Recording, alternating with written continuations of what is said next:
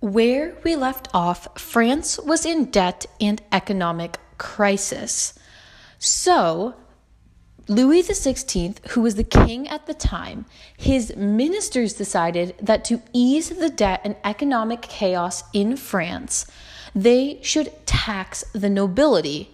The nobility, however, refused this and said the only th- way they would really agree to this is if an estates general is called, where all three estates meet and take a vote. Now, this would be the first estates general in over 150 years.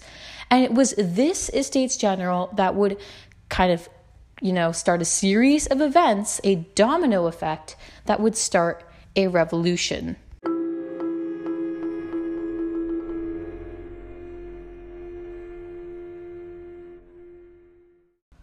So the estate generals happens. The estate general happens. And there's already arguing and bickering about voting because usually each estate would get one vote.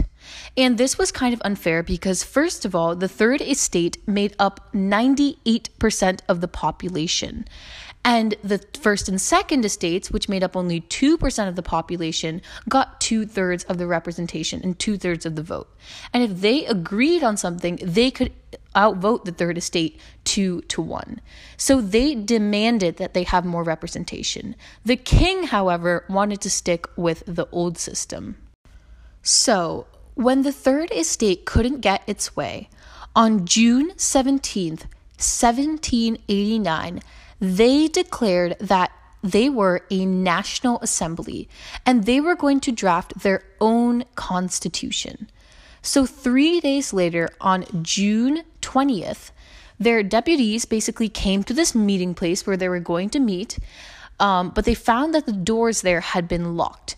So they moved and they found a tennis court that was nearby, and that's where they swore that they would meet until they had basically created a new constitution. This is known as the tennis court oath. Now, the king realized that he needed to, by the way, the king is Louis XVI. He decided that he needed to respond. But since he was an indecisive person, of course, he acted indecisively. So he tried to make peace with the Third Estate at first. He ordered the nobles, the clergy, and the National Assembly uh, that they could meet together as one lawmaking body.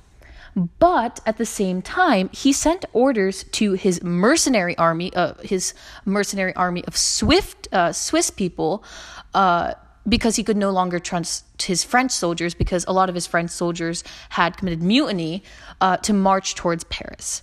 So the bourgeoisie deputies that were making up this National Assembly, they feared, and this fear was definitely justified, that the troops were coming to break up the National Assembly and extinguish their cause.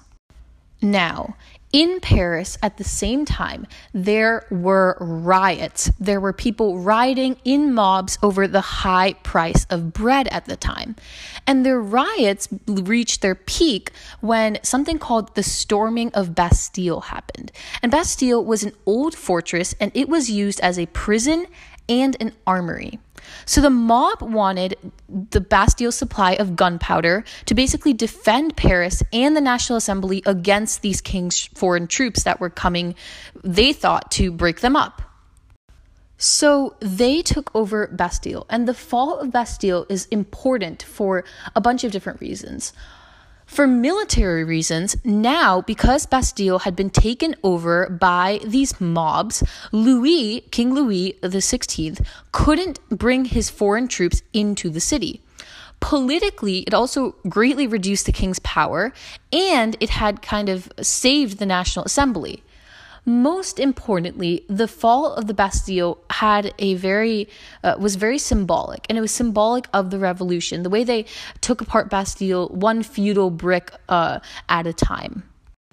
So, as you can see, revolution is really starting to catch fire. And at the same time, there was a really, really popular hatred of this old uh, landholding system with all of its different fees and obligations, and this had finally spurred action. Rebellions by the peasants became part of a very, very vast and uh, gripping panic that was known as the Great Fear. Rumors spread like wildfire that these foreign troops were on their way to stop the revolution. And the peasants reacted to these rumors by breaking into the houses of lords and different people from the upper class to kind of destroy their records of their obligations. Once the National Assembly saw what was happening with all these rebellions and all these rumors, and how the rebellion had really uh, turned into something really big, they decided to vote to get rid of all of the legal privileges of the first two estates, the nobles and the clergies. On August 26, 1789, the National Assembly created the Declaration of the Rights of the Man of Man and Citizen.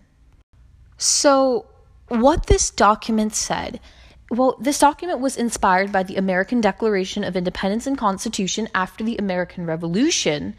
And this document basically stated all the basic liberties that men were free and they were equal before the law, and that no group, no one can be exempt from being taxed. Which was really, really big because before the nobles didn't have to be taxed. Also, people were granted freedom of speech and freedom of the press.